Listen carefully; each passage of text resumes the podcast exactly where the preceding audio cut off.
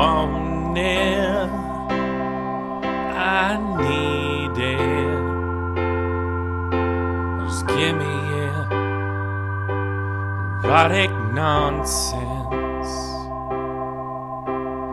I want that. They want that. I need that. They really need that. Just give me that. Please give them that. Erotic nonsense. This is erotic nonsense. Welcome to Erotic Nonsense, the podcast where two friends dive into the world of romance literature in order to find each other's and your next great lay. I mean, read. We'll explore it all classic bodice ripping historical romance, provocative political thrillers, sexy sci fi, and everything in between. Every week, we'll each cover one story, no spoilers. We'll share our favorite moments, which of your favorite tropes to expect, and rate its readability, how hot it is, and how romantic it is. We'll let you know if a book passes the vibe check, share any content warnings to watch out for, and most importantly, is it even good? I'm Lauren. And I'm Kendra. Now let the erotic nonsense begin.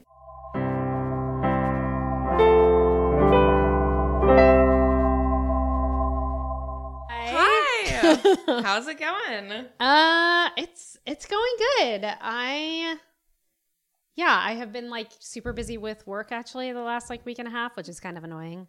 Um, but that's normal. And so I'm very excited to like do this not work thing now. exactly. um, how are you doing? Good, good. Um, I think I it's been a a, a little while since we've we've recorded, but since then I've had a lovely, luxurious vacation and uh, kind of a slow burn get back into work, which has been nice. So It's nice to ease in. yes, Yeah. yeah. Yeah.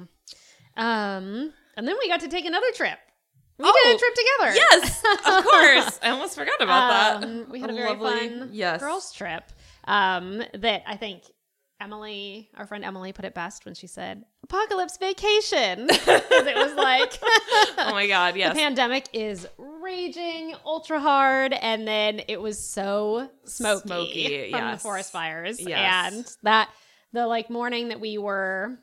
Me and Emily and our other friend Maria were headed out to do our float. Mm-hmm. like just as we headed east and like north, it just was getting like so Uh, bad. yeah, those pictures were crazy. It was it was like be like waking up on a like super sucked in foggy morning, but it wasn't. but it was smoke, and we're like, this is Yeah. so fun. I yeah, I was like sitting at the house and like looking out over the river and like trying to relax, but like that orangey wildfire glow is just so unsettling. Yes. It's like Yeah. it was just like Well, giving me anxiety. because it's, like, weirdly beautiful.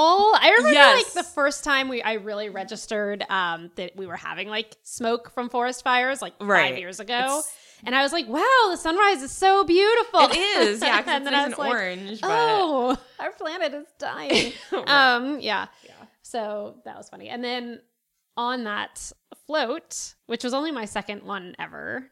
We were, yeah, because I oh, but you've well, been like, on like a canoe. And, Oh yeah, yeah, yeah, But this was so like my second time kayaking in rapids. And so like last year we had done a similar one, but it was more chill. Mhm. And so yeah, this one was like great. It was like three hours. Aside from the smoke, like once it lifted a little bit, perfect weather. Mhm. Um, and it was like so fun because we'd have like long stretches where it was placid and cool, and we would just like spin around and whatever. it was really relaxed. Uh, and then there were like rapids, which was kind of fun and engaging, but also I don't know what I'm doing. and I just like, because I don't know what I'm doing, I like assumed they would take me on like a Easy. super easy. What anyway? And I was like, that was like a little hard. I probably wouldn't take the kids on that. I should look that up and see how bad it is. So if I want to do a float with the kids, we do something different. Anyway, it's that float is class four rapids, oh, which is like it's out of like six. yeah, No. because it's like there's just a couple places where it's really bad, okay. and there's like this one bend, uh, where it like it bend the river bends and it takes a huge drop down some Oh. rocks, especially when it's low, Right. like right, now. right. And like someone had wrecked there when we were like approaching it. and I was like, wow, this must be pretty bad. and you're just like anyway, la. La, It was all fine. Um but yeah. But anyway, otherwise, very relaxing.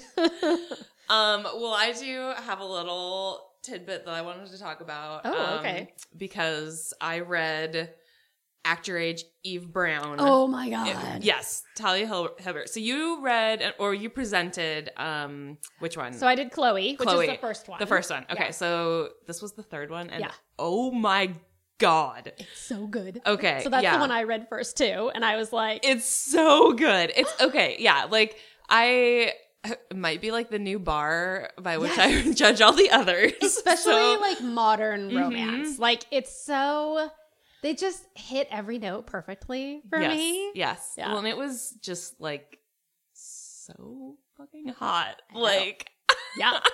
It's so good. Yes. It's like all the language that I want used. It's none of Mhm. the like which I Mhm. mean is easier probably for modern romance Right. authors, right? It Right. probably feels weird to stick some of those words into like historical romance. oh sure. Um, but yeah, it's like none of it is cringy. Mm-mm. It is So so yeah, good. it's yeah, it was perfection. Anyway, I'm not gonna like present it on. No, the, no, you, yeah. you already did Yeah. a um. Yeah. Uh, but um, I, I also read um, when I was on vacation um, the entire uh, Shadow and Bone series, Oh my god. which is not romance. It's No, like no, no. YA. Um, Okay. but it's it's really good. And What I know did you think? I well, I DNF'd it. So like Oh, I really? I read the first one and a half It's- and then I spoiled myself and was like, I'm not doing it's terrible. Like the whole time, I, w- I mean, I loved it. Yeah, yeah. but um, yeah, the whole time I was just like, oh my god, like just fucking do it already. Like just, I know. I mean, they're like teenagers. Like maybe I shouldn't be thinking that, but like, I mean, I mean, they're like 17, right? That's like a I mean, pretty appropriate time for a they sexual are adults. awakening. I think yeah. actually they are because Yeah. they have they're like past school age in whatever yeah, the fantasy especially world. like later on in the yeah, Yeah. in the books. But yeah, but I, I mean, yeah, I read the entire three book series in the one week vacation. well, I think you know that's that's the beauty of young adult. You just like exactly plow right yeah, through. Yeah. Um, I liked yeah. the yeah the the the main character. It was like a little bit like she has no like autonomy for a, a while. Oh yeah, Um. So like that part, but I really liked the. I just like the like world, like you know, like the Yeah. the setup and the. I do love. Yeah, Yeah. I love. I love the universe because like Mhm. the Six of Crows Yes. books. I those are like so perfect. Yes. perfect YA. yeah. Um, I love the characters so much. Love Mhm. found family, which is in Mhm. both of these, Mhm. right? Yeah. And yeah, I really like the magic system. I like the like kind of Russia based folklore is Mhm. fun. The language, um, yeah. yeah. So I love all that. I mostly like I read it because the show was coming out and I it looked Mhm. great and I wanted to watch it. And I wanted to read Six of Crows because like I knew I was gonna love that one. Yeah.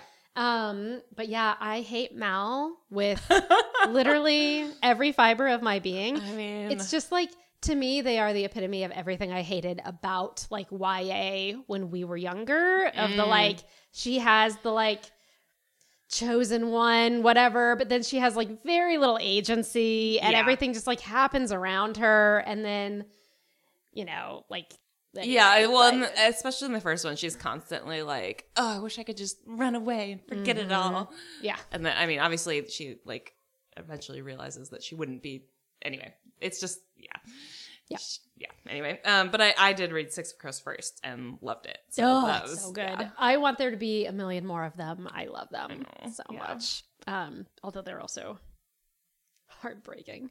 um, well, that's awesome. I loved them, loved those two, and I enjoyed parts of uh, the Shadow and Bone trilogy. And then, so I also read a book that I wanted to mention. Oh, Um, and so this book is like a few years old now. Um, and it probably would have been like really big on like TikTok and Bookstagram and whatever. But I think it came out kind of like just before those things really became big. Um, but it's called The 10,000 Doors of January. It's Oh, by I've Alix seen Harrow. Well, the cover is freaking beautiful. Yeah. It's like the most, it's got like an old fashioned uh, doorknob and um, lock on it. And then, like, anyway, freaking gorgeous. And the book is gorgeous. It's like atmospheric and has some sort of like creepy background stuff happening and it has this kind of like unreal feeling. Like you're not hmm. sure if what you're reading is real or if you've got like an unreliable narrator hmm. if they're imagining it or like it, the magic system in it is like kept really mysterious which i actually it was done so well you know like hmm. i don't love it when magic systems are just like kind of fuzzy and don't make a lot of sense like just the world building is bad mm-hmm. but that was not what this was at all. It was just like this mysterious like universe that's very similar to our own and the heroine is so good. Mm. anyway. Sounds good. beautiful especially like if you love books you will love this book. It's like a book for people who love books. Um anyway highly recommend it um it was great to Okay. like dive into for a weekend and i just wanted to like live in that world anyway Mm. and january is amazing That sounds great for like a, a rainy fall. totally Weekend. yes when you can like really get like stuck Mhm. in and yeah it was beautiful so anyway yay for more reading. reading, i'm yeah. like so excited excited for fall to I like know. yeah Well, and that's just reminding me of like when we first talked about starting this podcast. I was like, I don't know if I can like read a book a week. Like, and then I was like, oh wait, yes, I totally can. Yeah. I can read like especially romance Especially books romance, It'll take like a day and a half yeah um i definitely read um the book that i'm going to talk about today in one sitting oh god. Wait, So, really? yes Oh, yes all right. We'll get to Um, that. we'll get into it but Um, um yeah Okay, well, um, I, I will get into our beverage Yes, before I get do it. started. You're up first tonight. What are Okay. we drinking? So we are drinking a bottle of wine. Oh. Um, yes, my cocktail is not a cocktail. yes, that's fine. Um, and we'll get into why, but we are drinking the Menage a Trois, Oh, I wonder why. and it is the Cabernet Sauvignon. And I have I um I typed up the little uh, blurb for the wine here. oh, okay. Um, sip the king of reds with a Menage a Trois Cabernet Sauvignon. Smooth and approachable, this dry red wine has dark berry flavors, silky tannins, and a long savory finish. The 2018 vintage received 92 points from Jerry Mead New World International Wine Competition in 2020. Try the latest release. from California's North Coast wine growing region, this bottled wine is aged in French and American oak. All right. So- I wish I knew more about wine, but I I'm mean, enjoying it same. very much. I mean, yeah, this is uh, it's a it's a classy find at your local Fred Meyer, um, in the in the ten to fifteen dollar range. So we think we we call that that's how I roll. approachable. Approachable. um, I'm curious. Do they have any like like explanation for the name? Like on the wine, Yeah, like the Uh, not company. that I know of. Yeah, probably. I'd just be curious to hear where that came from. Well, anyway, um, All we'll get into that. Sounds good. Um, okay, so are we taking a break before I start? Let's take a quick break. Okay.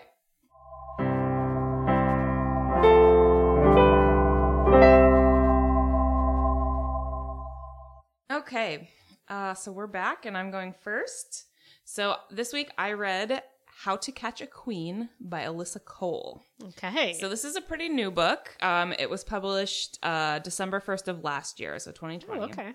Um, so not super new, but new-ish. Yeah. Um, and I will get into it and read the back of the book, and it's kind of a long back of the book, so get ready. I'm ready. I'm ready. When Shanti Mohapi weds the king of Ninjaza, her dream of becoming a queen finally comes true. But it's nothing like she imagined. Shanti and her husband may share an immediate and powerful attraction, but her subjects see her as an outsider, and everything she was taught about being the perfect wife goes disastrously wrong. A king must rule with an iron fist, and newly crowned King Sanyu was born perfectly fitted for the gauntlet, even if he wishes he weren't. He agrees to take a wife as is required of him, though he doesn't expect to actually fall in love. Even more vexing, his beguiling new queen seems to have the answers to his country's problems, except no one will listen to her. By day, they lead separate lives. By night, she wears the crown and he bows to her demands in oh. matters of politics and passion. when turmoil erupts in their kingdom and their marriage, Shanti goes on the run, and Sanyu must learn whether he has what it takes to both lead his people and to catch his queen. Whoa. Where did how did you find this one? Um, I think this was um, uh, I I mean I think I found it on like a Goodreads list. Yeah. I've been that's how I've been looking for things um, most mostly lately. Um I sounds was looking awesome. I, yeah, I was definitely looking for like more just like more variety to to move forward, so this looked like a good um option. And I'm really glad I read it. It was so much fun. Like such a fun read. Um so all right, yeah. So first I'm to I'm to cast the characters. Oh yes, let's do it. So, um, Janelle Monáe as Shanti. Oh my god, I love her so much. um, okay, and then King Sanyu. So, Sanyu is like he's a little bit like I don't know what the right word is. Kind of like I want to say like oafish. Like he's not described that way, but like he's a little like bumbling and like Okay, um, yeah. So I have Tyler James Williams, which so if you ever saw the show Everybody Hates Chris, he was like the kid version of Chris Rock in that show. Oh my god, so now he's an adult. Yes, man. and he is in The Walking Dead, which I have Oh, actually seen okay. him in. Yeah, I haven't watched Um, that one. And he was also in Criminal Minds. You have to show me a picture. yeah, so he's kind of like he's kind of like cute, like you know, like fun loving, like kind of like the opposite of Sort of like what the king is actually supposed to be. Sweet and like simple. yes, maybe a little bit. Yeah, yeah, yeah, yeah. yeah. So Loves having a, Um, a yeah, wife with a like- head for complex politics. yeah, he's like a reluctant leader, right? Like that's his thing. Um, so uh, the main tropes, uh, marriage of convenience, obviously, and uh, actually, it's there is no forced proximity because they're like. Right. They Yeah. live separate lives. yeah, day, so right? he yeah, and he kind of like shuns her. I still um, I love marriage of convenience. I So, know, like, yeah. planned marriage. It's- It's, yeah, it's really sweet. Um, so overall, like I thought this book was so much fun. Um, there were some like hidden gem like jokes. Like um, there's a coming to America joke. Oh my about, Like, I know. um, which when I heard it, I was like, wait, is So- that that? And then I like went back and Is it modern or is it's it modern. Yeah. Okay. Um, and it's a fictional country. Got it. So, Okay. Um, uh, yeah, and like I really loved the plot. Um, I thought it had great pace. The characters grew as it went in like a realistic way. Um, and again, like I we talked about world building in the Mm-hmm. intro. Like was, this book kind of like got me thinking about like what that means for books. And like this book is almost like a fantasy book. Like it's a Yeah. it's a modern fictional like set in the real world, but like just the the this like imagined country like the history is all there it's all included and it's somehow like the book isn't boring while she's like describing Yeah. these things um and so so yeah so it's the fictional country of ninjaza. Um and there's even like they include like the mythology and like his, parents and like what happened to them um and kind of like this the history of like why queens are sort of shunned where like his father um or his mother rather was like kicked out and then like his father had like a different wife like for like four months and then would, like Oh. get a new one and a new one and a new one. So like growing up with that like yeah. Yeah, you know, you can't get attached to someone. And Mm-hmm. um, so the one thing that was a little rough in the book um, is that there really wasn't that much chemistry, which is like, you know, it's kind of like they're very different characters. So like, it- there's a little bit of like opposites attract, but like the dialogue wasn't quite there. Like I didn't really like Sanyu. Like I didn't really get into his character. Like I'm maybe it's just not my type, but like I wasn't really that into him as a person. That Uh. makes it like when you're reading romance, when you're not Yeah. into like the Like love a- interest, it's not. Yeah. Um Especially so- when you love the main character. Like if you Yes. love the main character, but you feel like the love interest is like not there, you're like, well, you could do better. I'll get into it a little bit. Like he Yeah. ends up being like a lovely supporting character, Which is nice, yeah. yeah. Um, and so yeah, and like the sex scenes were just okay and like kind of minor. Um, Mm. so yeah. um, so and um, so one of the big themes was like overcoming toxic masculinity. So Sanyu was like forced into this traditionally masculine role. Mm-hmm. Um, and like taught to never be allowed like he was never allowed to be afraid of anything um and so yeah so like it was kind of like interesting to like see him like grow and like yeah, Yeah. maybe someone who grew up that way like wouldn't be perfect wouldn't get it right away you know and like they would have kind of like a long journey to get there um so and that was sort of like a little bit of like a duality where like he grew up in this world but like he loved his father like you know so like that is I love that. I mean, like real life is complicated and Yes. complex, right? Yeah, and like, yeah, and so it was, Yeah. um, and like you kind of find out like uh, this is a minor spoiler, but um, like his dad was like very hurt by like what happened with his mom. So like, Aw. you know, Yeah. it's he was hurt and like have seeing Sanyu like see that and like grow as a you know, it's Oh, he's breaking the cycle of trauma. exactly That's pretty cool. yeah. Um, but Shanti was a fucking phenomenal character. She was like type A from like a child. She had like she was like writing her own book of like queenisms kind Oh of of like all these like quotes from people. Yes, Yeah. just like um yeah, just uh like advice and like little quotes. Like it was just like riddled with all these lovely little things. Um and then uh she- yeah she's just like super strong like she doesn't compromise like things got like really difficult and like she um i like kind of saw it building to this like climax where like there was gonna have to be compromise and i was like waiting for it her to be like you know like give up on like some of her ideals Uh-huh. she totally doesn't and I he ends it. up like crawling back on his fucking knees and it is Amazing. beautiful Oh, like I love it. um yeah so uh yeah like she she like risks everything you know like you kind of Yeah. have to like if you have strong ideas you know like you need to be willing to walk away if that's what Yeah. you need and yeah um so i just i love that moment um so it wasn't like a super sexy read um but i did really enjoy the book and it was a quick read um uh, and this is part of a series, um, Okay. the Reluctant Royals trilogy. Um, this is the first, so I don't know what the other ones are like. Oh well, Um, it just this oh one's no, less wait, than a sorry, year old, the, right? Sorry, So- the Reluctant Royals is a different trilogy. Oh, by okay. the same author. Um, this one is Runaway Royals. Oh. Sorry. I mean, how can you keep track? Every author Um. has like so many like different. yeah. Yeah. Um, yeah, and so I kind of like looked up um, the author um, to see uh, what else she had because I really like this book and I wanted Yeah. to see. Um, so she also has um, a book called An Extraordinary Union, um, which I put on my list. Um, it's a Civil War set espionage romance. Oh. Um, and I'm just gonna read the like quick little blurb about that because after reading this one, I was like, oh, what else? And then Yeah. this looked fucking amazing. So here's the blurb. Elle Burns is a former slave with a passion for justice and an eidetic memory. Trading in her life of freedom in Massachusetts, she returns to the indignity of slavery in the South to spy for the Union Army.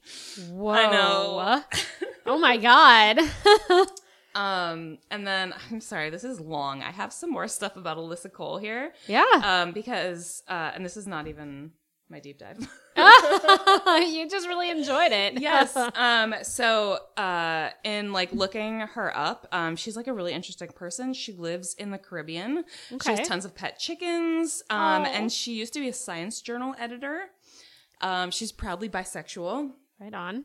Um, and okay, so then there's this uh this thing that happened in 2019 that was apparently this like kind of scandal in the romance world, which I am like not really It's like that tied into. But Yeah. um so apparently um uh another author, um Courtney Milan, um tweeted out some like racist lines from a 1999 book.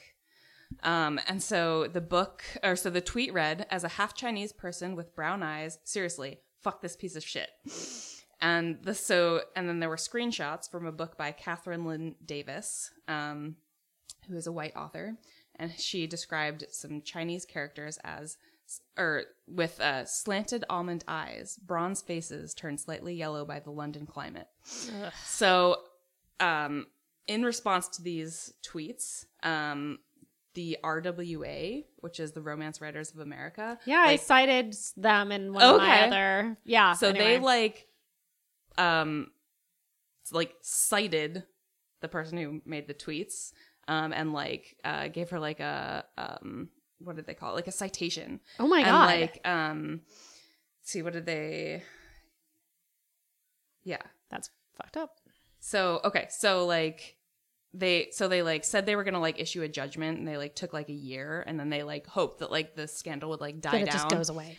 But it didn't. Yeah. And so Alyssa Cole, like in um in concert with Courtney Milan, like she like asked if she could like leak the judgment that was like against her. Yeah. They like revoked her membership or something. I didn't write down what the punishment was. Um but yeah, so Alyssa Cole leaked this judgment, and there was like huge backlash. Well, yeah. the RWA had to like cancel their annual awards, and like because because people were just like pulling out, like Oh my god. saying they weren't yeah. gonna go. I Um, and can't so- believe this this happened in 2019. I know, yeah. Um, so this is yeah, uh, and so they ended up like they canceled their thing. They like issued an apology and they actually like renamed their awards. Um, for uh, so Vivian Stephens, who they renamed their awards for, was actually the founder of the RWA, who is a black woman. Oh, And like so, like at some point during the organization's like history, she like distanced herself from them because they were like not being Yeah. woke, probably right. just a bunch of anyway um so uh and um let me see what else do i have here oh um so it's just like something to think about because i got this information from a slate.com article Oh, okay. um it was all about alyssa cole this should have just been my deep dive I mean, yeah, Um, it would have been great. She sounds like a badass. Yeah. Um, okay, so here's this quote from that article. Um, when Cole and writers like her include racism in their romances, it's not to make white readers uncomfortable or to ruin the escapism associated with a genre that, by definition, must end happily. Leaving the, re- leaving the realities of life as a black woman on the cutting room floor isn't escapism to those who experience them. It is erasure. People just want to write love stories, Cole told me, her voice breaking with frustration. And yet, in the face of so many structural challenges, she's found that the very act of writing about black romance inevitably feels political. You literally have to become an activist to write a story about two people meeting and falling in love, she said. She's fighting, in her wor- words, the ingrained resistance to the idea of a black woman in a stable relationship that is indicative of love, not of sex, of love. It's just like, I mean, it is a thought, like, you know, it's like, oh, why do you have to include slavery romances for Right. escapism? And it's like, no, like, No, it. I mean, and it's Yeah. like so important to have all different kinds of representation. Like Right. it's it's important to have stories where hard shit and what it's like to Mm-hmm. be a person, a marginalized person of any kind.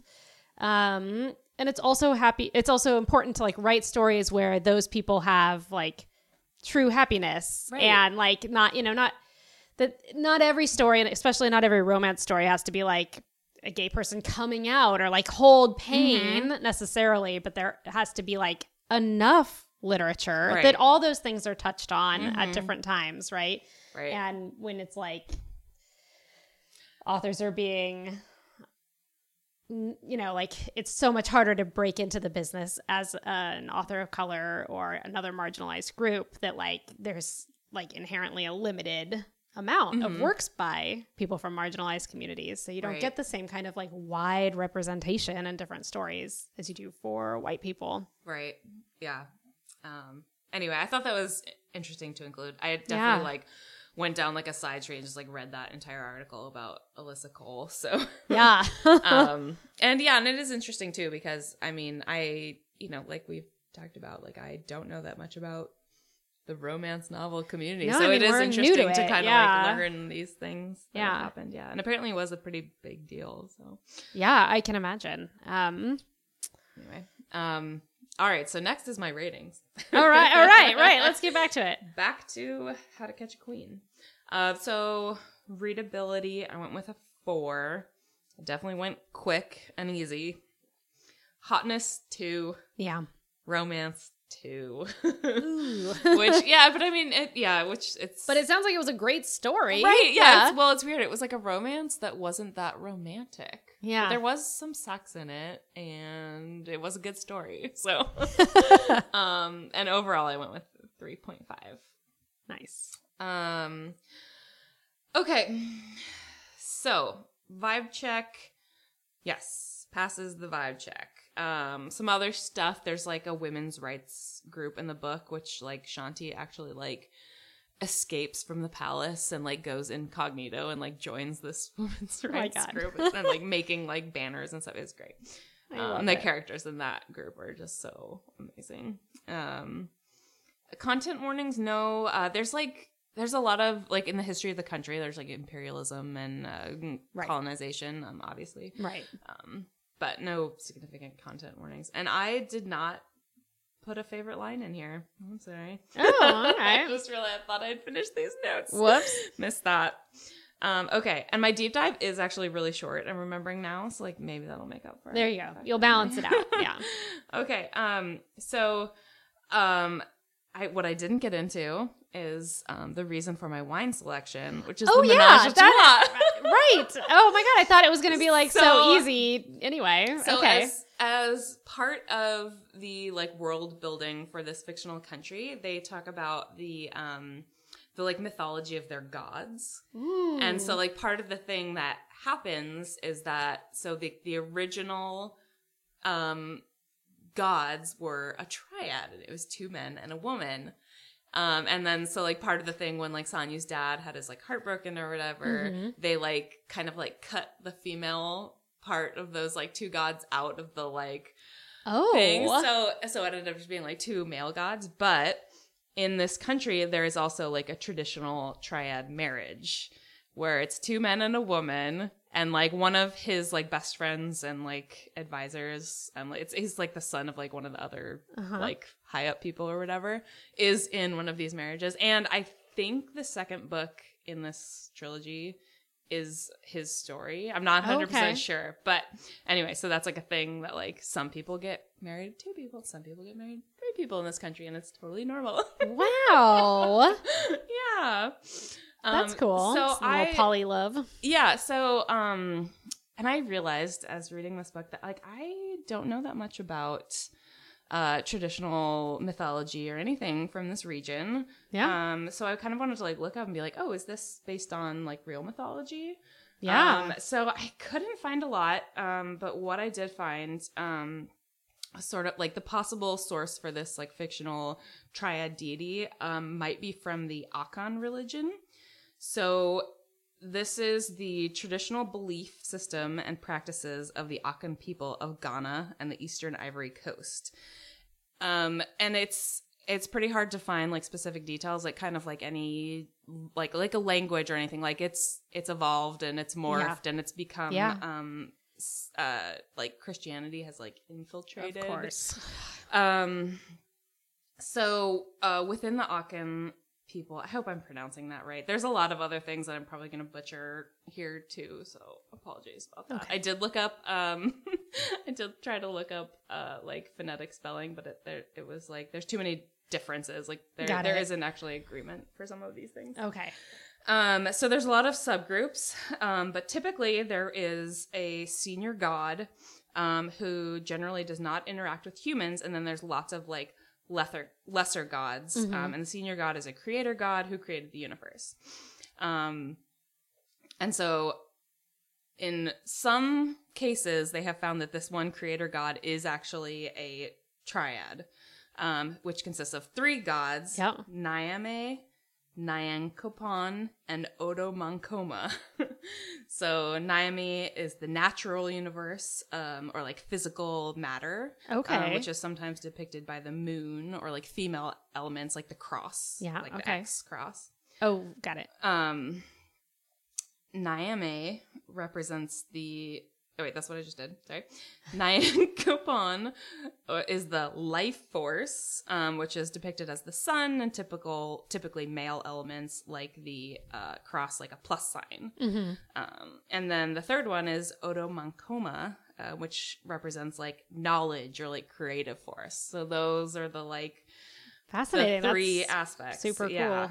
Um, and so, and again, this is only in like some cases where it's found. And I like right. found myself reading this like research paper written in like the 60s by like someone who did their like doctorate on like studying these. Wow, and I was fun. like, wait, like I what am I even doing? almost bought a membership to like um, an online library where people's dissertations were published Yeah. for one of our other deep dives, and I was like, "What am I doing?" yeah, exactly. It was like log in with your university credentials. I know. was like, I'm in the wrong place. yeah. Um so yeah so that's my my my short deep dive but yeah I Cool. was, I was hoping there'd be more like i thought maybe like i was like oh is this maybe just like the Oh, I'm the sure there were plenty of like Christian Yeah. missionaries out there like burning everything that existed that was written down. Um, Yeah. But that's fascinating. I find different religious systems to be so fascinating. yes so interesting They're basically just like myths and stories, which is my favorite yeah. anyway. Oh, but yeah. well, yeah and like they it's it's old, you know, way Yeah. older than Yeah. Christianity, way older than a lot of other yeah religions. So it's it's super interesting, um, and I feel like that's a major hole in my education. Like Yeah. like Oh yeah. I, I don't even like I don't remember doing a lot of African history in school. No, none. Yeah. exactly. And I did I did like a religion um like it it was called like a con- not a concentration, a cluster in Yeah, college yeah, because yeah. we had to do like the Mhm. others that weren't our major and I did um religious studies and it was like It was like all Euro. it was like two, two Yeah. semesters of the Bible and like one of um Indian religion. Wow. what a great range. I mean, I, those areas were lacking in my education as well. So yeah. Yeah. I mean, I think, I'm sure that, like, you know, in college there are a lot more options, but certainly. when I think about like how we learned history in high Oh school, my it's really upsetting. Yeah. It's all Um, intermi- intermixed with you know awkward teenage feelings and Oh my God. Well, definitely. Yes. But like the only, I feel like the only thing we learned that wasn't like only U.S. history Oh, was like watching Schindler's List. Oh, yeah, European Like, history. yeah. Yes, of course. and that's it. Because if it doesn't involve us, why would we ever talk about it? Right. Um, yeah, no, it's it's bad. So I actually like doing these deep dives. Yeah. has like It's made me want to go super back to college. I'm It's like, I kind of miss fun, it. It is. I wish I had time to like devote More. like enough time like to do because it's really fun and fascinating to get into this stuff and i there's so many things i want to do that are just Mhm. like too big for this Right, podcast yeah. but um anyway well that was great that Yay. sounds like a lovely story Yeah, well, and I wanna a great read- heroine yes, and I want to read more of her books now because Yeah. I I like her. are they all are all her books like in the romance section or are they Um, I think so. I mean, she was described in the article as a romance writer, so I don't know if she has anything else. But Yeah. um, well definitely She's cer- romance with yeah. depth she certainly has a lot of romance. Yeah. novels, So yeah okay, Cool. should we Right take a break? yeah let's take a quick break and then i'll go Yay. all right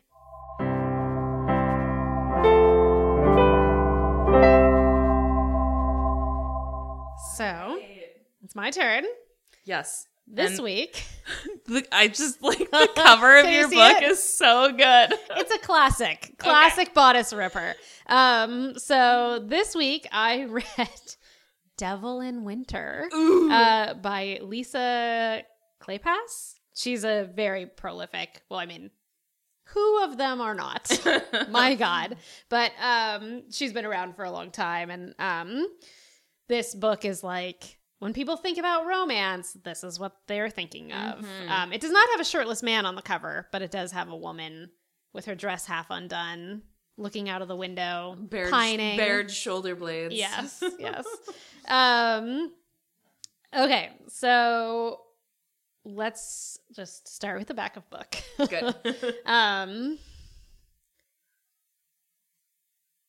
desperate to escape her scheming relatives, Evangeline Jenner has sought the help of the most infamous scoundrel in London.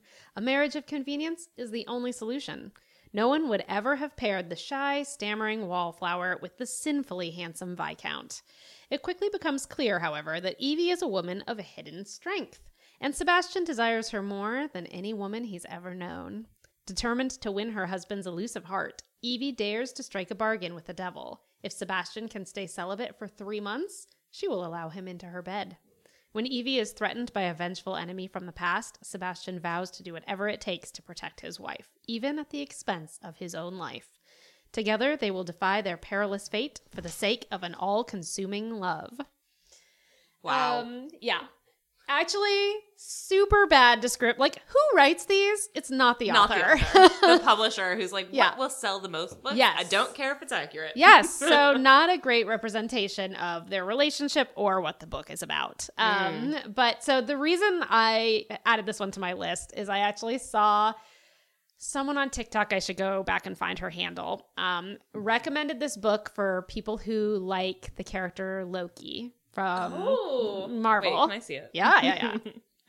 um, and I mean, reformed rake is probably my favorite trope of all time, or really any kind of like rogue or scoundrel character. Like that's my jam, and especially like anyway, so actually, let's get into the cast. So, because I, this was recommended to me for people who love Loki, Mhm. naturally, I imagine Smash, Sebastian, the male lead, as Tom Hiddleston. Okay, yeah, fine. in his like true Acceptable. blondie, redheaded Mhm. uh, look, but like he's defined as like he's tall and willowy. He's really witty and smart and quick. He's not like he a fighter. He's definitely not a brute. Yeah, he's like a total dandy. Like he dresses really fancy, and I love it. I love everything about it. Um, and so anyway, so Tom Hiddleston as Sebastian, and I have a young Nicole Kidman as Evie. So she's like Oh. I almost went with Christina Hendricks, and I actually think that was would also be good Oh. casting.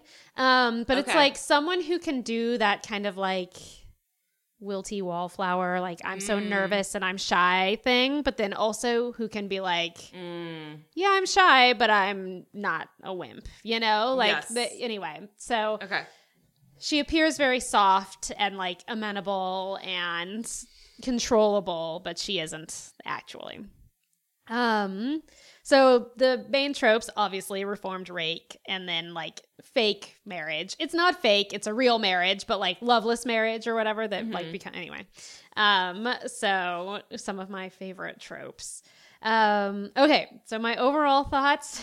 I fucking loved this book so much. And I mean, like, it is what it is. It is a classic old fashioned Regency bodice ripper, right? Like, it's so white. There, you know, like, there's no non cisgendered people, there's no non straight like, people. New like category for that, like Yeah. like white as fuck, like W A. Yeah, Like, right. I don't know. Yes, totally. Um, and this book is definitely that. It's it's not like terribly toxic, but we'll get into that. But um, anyway, so yeah, I like literally read. I read like five pages of this book before I fell asleep one night, and then I like woke up in the morning and was it was a weekend and I wasn't working and I had like a lazy Oh morning and I literally read the whole thing in one sitting in bed. amazing. It was amazing. Maybe that has something to do with why I liked it so much. I was just so relaxed. Um, but yeah, so love, love both the characters. I mean, it was like a given going into this that I was gonna love the male lead, no matter how problematic he was gonna be. Mhm. Um, just Reformed Drake is is my number one. Um, so Sebastian, he's smart, he's a total dandy, um, a tremendous flirt. Like just like you Mm. can't he would like flirt with like a wooden door. Like it's everything he Mm, does is Yeah. like yeah, I, yeah. yeah. Uh I just love it so much. And like you know, his his rakishness, his roguishness is like clearly his like rooted in his failure to process his own traumatic childhood and he's just Mhm. like I'm just going to keep myself really busy being a fantastic lover so I never have to process these emotions. That's what he's doing. Yeah. So it's like and he's the kind of rogue that like he's not out there taking advantage of people. He's out there like having a good time and making other people have a good time, which I can appreciate. I mean, if you've got that reputation, people would know what they're getting into, Right? right? No, exactly. yes. And that's like the situation with his previous encounters. Um, and so anyway, he's like smart and funny and he's teasing her all the time and he makes like a like that's like a regency version of that's what she said jokes. it's like he's so cuz she's like all innocent and you know Mhm. says things that can be taken the wrong way a lot. um anyway and then so the female lead evie uh, evangeline also worked for me as a heroine. I actually she's not like my my favorite heroine is like the one from your book who's like gets shit done. She knows who she is. She knows what she wants. She just like brazens her way through everything with Mhm. like you know f- sheer force of like will and personality. That's my favorite because i'm like that's who i wish i was in my head. Um and evie is definitely not that. Like she is like she's got like strength and she's not you know as like amenable as people think she is but she is shy and she is kind of soft and she wants to like make people happy and comfortable and that's like her jam like she's Mhm. definitely like more of a caretaker personality um but she's not like she doesn't like let people walk all over her, you know? So Right. I could appreciate that. Um, and she has like a speech impediment that presents itself when she's really stressed, which there's a lot of stress in this book, but um, you know, she that's like made people think that she's not that smart. Mm-hmm. But she is smart. Um, and you know, she definitely is like a part of the plot in this book. You know, it's not like the plot just happens like around her Mhm. or to her. Alina Starkov. Anyway, um, oh my god, So- is that her last name? I think so, isn't it? I Just can't. don't It's been a while now. Um, anyway, Just and she also, I know, yeah, seriously, no recollection. No, Doesn't it's, matter. The second you're done, it's just gone. um, yeah, and she's got like a dry sense of humor, believes the best of people, which is kind of sweet. Anyway, uh, so I love them both.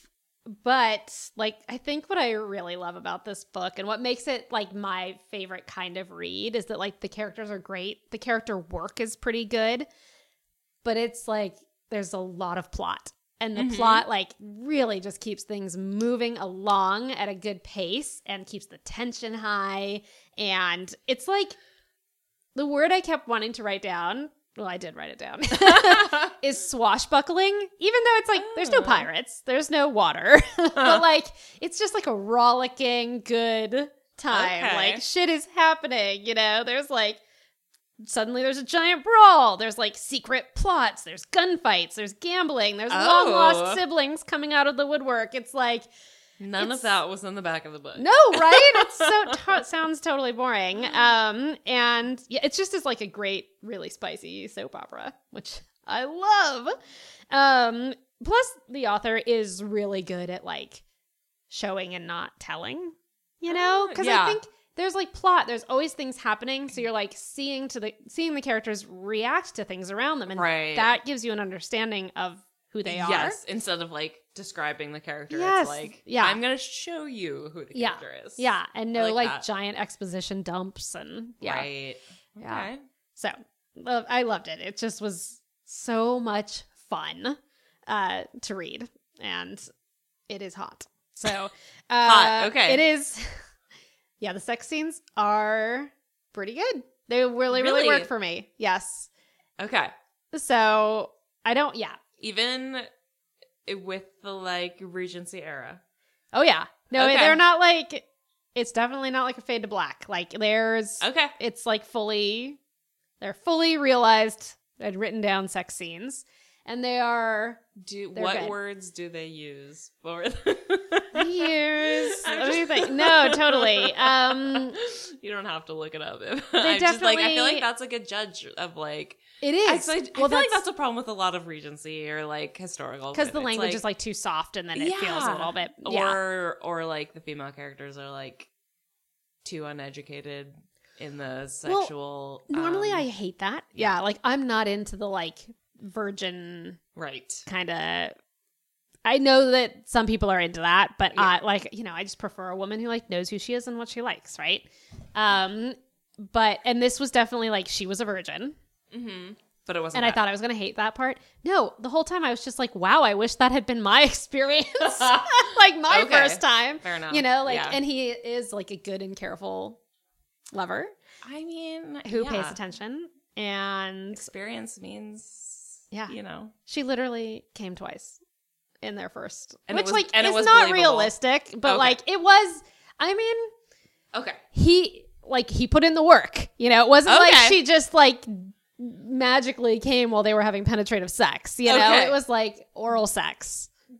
But like, I just can't imagine. Like, we're getting into the nitty gritty. yeah, I know. um, and I was just like, I mean, you know, I lots of people have their first sexual experience like before they're even old enough to like know what real pleasure is and Oh, like yeah so but to have someone who knows what they're doing guide you through that gently and with care sounds pretty great that, does, that does sound pretty great. yeah um Sorry, I interrupted you. no, not at all. I love it. So, um, no, they they were good. I very much enjoyed them. Good. Yeah. Okay. Uh, okay. So ratings. Mhm. Um, readability four point five. I'm like, I just was sucked I mean, yeah, in. a- yeah. one sitting or one Yeah. one sittings. I mean, yeah, like basically one sitting. Um, and it just kept moving. I, it was a perfect balance of like character work and plot work.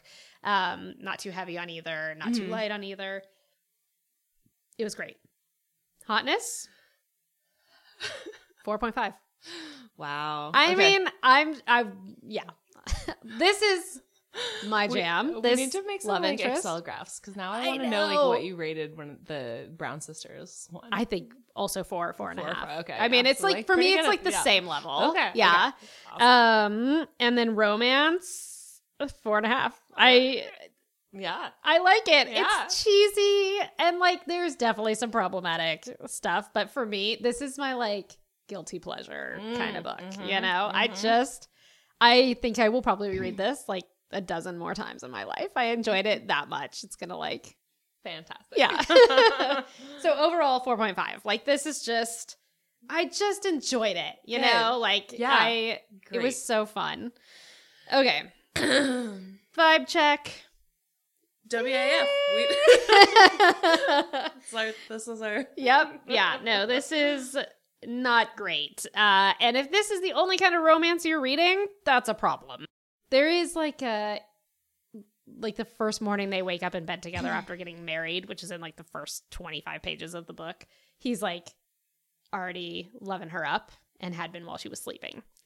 So that's there's a Oh. trigger warning for that. That's not great. It's bad. but um that's the worst thing that occurred. Um and otherwise some people are into that, but Yeah. yeah. yeah. Well, sure, if you like talk about it ahead of time and say it's Sure. okay, right? Right. Not Yep. like when As- you're a yep. virgin As- sleeping in a Yeah. um so yeah, it's for what it is, it's not that bad, but um yeah, not great. Um okay, my favorite line. Mm.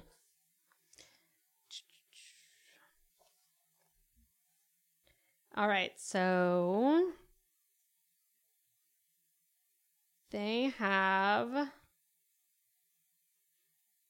just had like a bad encounter with someone, and now they're in their room together, Sebastian and Evie, and like recovering. And okay, I'm gonna start here. He began to rub her stiff muscles, his thumbs fanning in strong arcs across her upper back. Evie made a little sound and tried to step away, but he hushed her and continued to massage her with infinite skill. You're not the same as you were a few days ago, he murmured. You're no longer a wallflower, nor a virgin, nor the helpless child who had to endure life with the Maybricks. You are a viscountess with a sizable fortune and a scoundrel of a husband. Whose rules will you adhere to now? Mm. I just love that so much. Like he totally is like corrupting her in the best way. He's like, don't fuck around with other people's bullshit. Do what you want. And that's like what the whole book is about and I love that. yes. Um so anyway.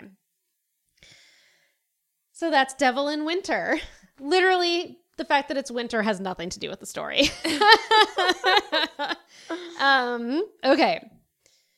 So for my deep dive, um, so when they went to get married, it was without the permission of her guardians. So they went to oh. Gretna Green. Um, so my deep dive is on Ye Old Las Vegas, aka Gretna Green. Oh. So for anyone who's read more than like four uh Regency romances or any Jane Austen or watched any historical yeah, we all know Gretna Green is like the first town over in Scotland from England where people go to went to have a quickie wedding. so, um we're going to deep dive on why that is. Uh, it all began with something called Hardwicke's Marriage Act of 1753. So, this act uh, that was just in England made it so that both parties getting married had to be 21 to marry without parental permission. So, previously, there was no, you didn't have to have parental permission. Uh, and their marriage must take place in the local church in the town one or both parties lives in. So, like, their own parish. They couldn't like get married anywhere else in the country, Mhm. uh, as well as requiring that the marriage banns, so that's B A N N S, the intent to marry, had been read publicly ahead of the wedding. while this had actually been standard practice for a long time in England, it hadn't actually been legally required prior to, to the Marriage Act. So there were many like irregular marriages that occurred in England prior to this time uh, that were recognized by the state. Um, so like you you you you had to like be married by a priest in a church before, but like the the without parental permission thing wasn't required. Um, and you didn't have to be like married in your local church Until this. Okay. until So 1753. So, but the act didn't stretch to Scotland, where you could perform marriages on the spot with no banns read and without a priest in a simple marriage by declaration or hand fasting ceremony. Aw. I know it sounds very cute. Um, which only required two witnesses and assurances from the couple that they were both free to marry. So you could just be like, "Yeah, we're down," um, and you could do it on the spot. There was no um, no license requirement, no timeline requirement. Um, so like with Gretna Green, it was like just an accident of geography that made them the destination because it sits right at the um, southwestern tip of Scotland. So you know the um, dividing line between Scotland and England go- runs northeast to southwest. So like it's much farther north on the east side of the continent. Okay. Um, so Gretna sits like right down We'll in the little corner. Yeah, I'm that's a great idea. Terrible at geography. um, and it literally, um, so it's the blacksmith shop that becomes like the place to the most famous place to get married in Gretna Green, and it's like a hundred meters over the border. Um, Mm. so right now it sits right on what is now the M6 motorway. Um, so it's like right there. Uh, so from the Gretna Green website, uh, when couples began eloping to Scotland, the blacksmith shop very quickly became synonymous as the hotbed of scandal and intrigue, with many daughters from respectable families choosing to flee here to, quote, marry a scoundrel. Love. Uh, the anvil priests would perform the ceremony for a wee dram or a few guineas, depending on your status and financial standing. The hammering of the anvil soon became a notorious sound. Romantically, it is said that the metals he forged, like the metals he forged, the blacksmith would join couples together in the heat of the moment, but bind them for eternity. Um, so you know, Gretna Green definitely like conjures up a lot of romantic images for all of us, right? And it is. So I actually went there when I took my first trip to the UK, Oh, and really? it's like so cute. You know, the original blacksmith shop is still there, and of course, it's like a huge wedding venue now. Mhm. They have some great like romantic art. There's actually like they have this really big piece that's like two hands holding that's like coming out of the ground because like the hand Yeah. fasting. It's it's it's lovely. Um anyway, so it is very romantic, but it actually was not all good. And like, you know, the marriage act kind of it sounds like a bummer and a bad time, but actually like was put in place to protect women from being married against their will. Um, I mean that wasn't all of it, of course, Right, but yeah. um, Like, I oh, actually must protect you. right, from- I know. Um, well, I did. I went looking. I was just trying to find like famous Gretna Green marriages. Like I thought for sure there'd be like stories, Yeah, like you know, like actual stories, Yeah, yeah. but there aren't many. But I, d- I did find one, um, and it was a great example of why this was not a good thing. But it's a really fun story, so I'm going to read it to you. Um, so it's called. It's known at the event is known as the Shrigley abduction. So Ellen Turner was the daughter and only child of William Turner. Will Turner. Pirates of the Caribbean. Oh, anyway, yeah. um, not related. Uh, a wealthy resident of Pot Shrigley in Cheshire who owned um, like printing and was- spinning Sorry, mills. was I like know. the most English. I know. Can you imagine? There's so many extra letters on this page. um, and at the time of the abduction, uh, Ellen Turner. Oh, sorry. Turner was a high sheriff of Cheshire and lived in Shrigley Hall. Um, 15 year old Ellen attracted the interest of Edward Gibbon Wakefield in 1826. He conspired with his brother William Wakefield to marry her for her inheritance. Mm. Edward Gibbon Wakefield was 30 years old. He had been a king's messenger as a teenager and later became a diplomat. We're going to get into that in a little bit. Um, So at the age of 20, he had eloped to Scotland, Gretna Green, with a 17 year old heiress, Oh. Eliza Pattle. Paddle. Um, and her mother, like to avoid scandal, accepted the marriage and settled 70,000 pounds on them for her dowry. Just like okay, Yeah, just to mhm. like pretend like, oh, is- everything's fine. Yeah, My daughter fine. didn't run away. We're Yeah. good. Yeah. Um, and so, but Eliza died four years later in 1820 after giving birth to her third child. Ugh. Um, so Wakefield had political ambitions, which he did eventually realize, uh, and wanted more money. So he was like, let's try this again. Uh, and so he finds Ellen and decides that, like, I'm going to go for her. And I bet that her parents will do the same thing that good old Eliza's parents did. Mhm.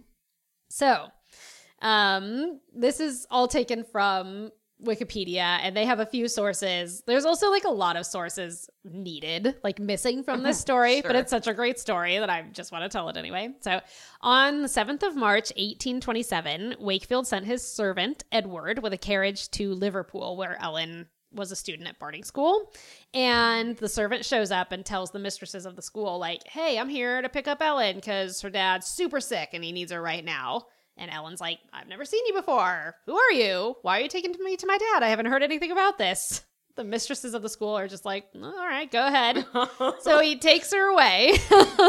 um, and he takes her to Manchester and they meet um, Wakefield at a hotel.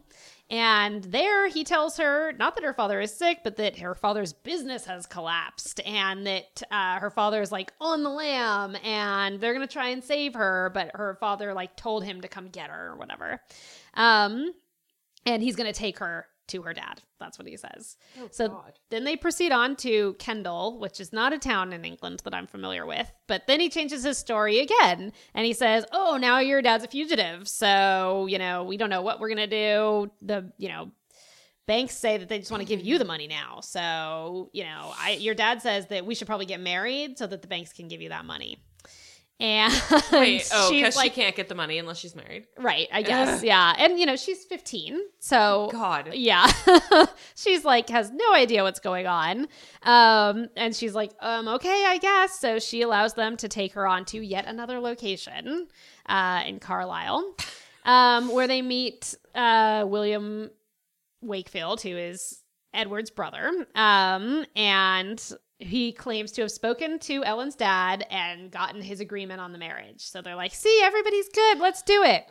Um, so she consents and they take her over the border to Gretna Green uh, and they get married. And then they return to Carlisle, where Ellen says she wants to see her father. No duh. Uh, and Wakefield agreed to take her there, but instead takes her to a different location in Leeds and then claims that he has a meeting in Paris that they just simply cannot postpone. So we better get o- over there right now. And I'm going to send my brother off to find your dad. Don't worry. Um, and then they head to Paris. And at this point, the mistresses of the school are like, Uh oh. so wait a minute. We Maybe that up. wasn't right. She's not back yet and we haven't heard anything. Um, and so she mentions it to her parent, Ellen's parents, and then they receive a letter from Wakefield stating that he had married Ellen. Uh, and Wakefield just like expected the Turners to do the same thing as this last lady that he'd abducted and pay him her dowry. And they're like, yeah, no, we're not going to do that. so um, Turner, her dad, goes to London and asks for help from the foreign secretary. Learning that his daughter had been taken to the European mainland, Turner sent his brother there, accompanied by a police officer and a solicitor. There, they soon found the couple staying in a hotel. Wakefield claimed that since they were legally married, Ellen could not be taken from him by force. After interviewing the girl, the French authorities let her leave with her uncle. They're like, please go home. um, and they had Wakefield write a statement attesting that Ellen was still a virgin, which I hope so for her sake. Um, so anyway, there's a little bit more to the story, but just to keep it short, he and This is why you educate women. I mean, but 15 jesus uh, so edward and william wakefield are actually both convicted of this crime and spent three years in jail nice. three years but Oh, yeah Well, right. Yeah. But then this motherfucker, okay, he lived until the ripe old age of 66, which was quite old then. This is Regency England, and went on to have what was considered to be a very long and distinguished career in politics. Oh, what? Discovered a passion for colonization, basically leading the charge on European settlement of New Zealand, um, no. and also in Canada and Australia. He had, I mean, he literally wrote the book on colonization. He wrote a book. I forgot to write it down, but it's called like Thoughts on Colonization, um, the art of colonization. Oh God. So disgusting. Ew. Um, and there's like a bunch of shit in New Zealand named after him. Wait, what is his name? His name is uh, Edward Wakefield. Wakefield? Yeah. Mm, okay. Um, and so anyway, he like writes this book on colonization and he's getting really famous. And then he has like a bunch of strokes. So he's like, I guess I'm gonna retire. Because like one one of the strokes was really bad and they think had like a strong effect on his mental health because he kind of started to not seem like himself after that. Mm-hmm. Anyway, but then he went on to become a member of parliament. Oh, after the yes, strokes. of course. Yeah. Yes. When Yeah. your brain is not working Right? fully, that's the best. That's the best course time. Yes. Um, yeah, no. So actually, there's like now there's a lot of movements like in New Zealand to be like, let's not, let's like take these statues of this terrible person down like, and rename- let's not have, yeah. Yeah, um, and then poor Ellen. So they did get the marriage annulled, Okay. and she went on to get married to a wealthy neighbor of hers uh, at the age of 19, but she died in childbirth later that year. dies in childbirth. Well, and literally, like this motherfucker gets to live for like And do a bunch of 36 more years shit. and Yeah. do a bunch of horrifying shit and get all the credit in the world for And it. Like he's so named great. after him Yeah, and she just just Anyway. because he has a penis. bullshit. Fucking anyway, bullshit. fucking so- patriarchy. um. Anyway, that's my deep dive with a side tangent. Um. That story. No, that's great. Yeah. um, Um, So that's it. That's. is that where Wickham and Lydia are headed? Yes, it is. Pride and Prejudice? Yes. Okay. Yeah. Just wanted to. Yep. That's it. Um. And they actually get married there. But then you know, Oh, right. you know, uh, Darcy's there with them. Uh, yeah, Yeah. forgot about that part. and their uncle. Yeah. Um yeah. Anyway, so Gretna Green's beautiful. It's lovely. You can no longer have a quickie wedding there. It you now also ha- still have to wait 21 days. oh, That's okay. like still a thing. You have to like announce your intent to marry and yeah. I mean, yeah, I was like thinking about this. So that's like the ye old Las Vegas, right? And, Yeah. like, yeah. I would say Las Vegas. Yeah, there's definitely pros and cons like having that option. I guess. Yeah. yeah, it was very easy to um take advantage of young ladies. So, yeah. Yeah. But anyway, overall, loved the book. Highly uh, recommend for people who are comfortable with this form of romance. It, it was a Mhm. good time. All right. Um. Cool. Great. Alrighty. Oh, should we say what we are reading Yeah. this week? So next week, I am reading Bombshell by Sarah MacLean. Ooh. I saw this recommended online by Emily Henry, who is the author of Beach Read and People We Meet on Ah, Vacation. Okay. Um, well, next week, next week I am reading "Because of Miss Bridgerton" by Julia Quinn. Oh, I know, I, I- haven't read any of them. Yeah, it'll be uh, it'll be a good one, I think. Yeah. Cool. Well, um, this my one for next week is also historical. Okay. although it's like a tiny bit post Regency into like the 1830s when the sleeves were insane. Let me tell you, it's like that'll be a the- good- Yeah, Yeah. yeah. All right. Well, we'll see you guys next week. See ya.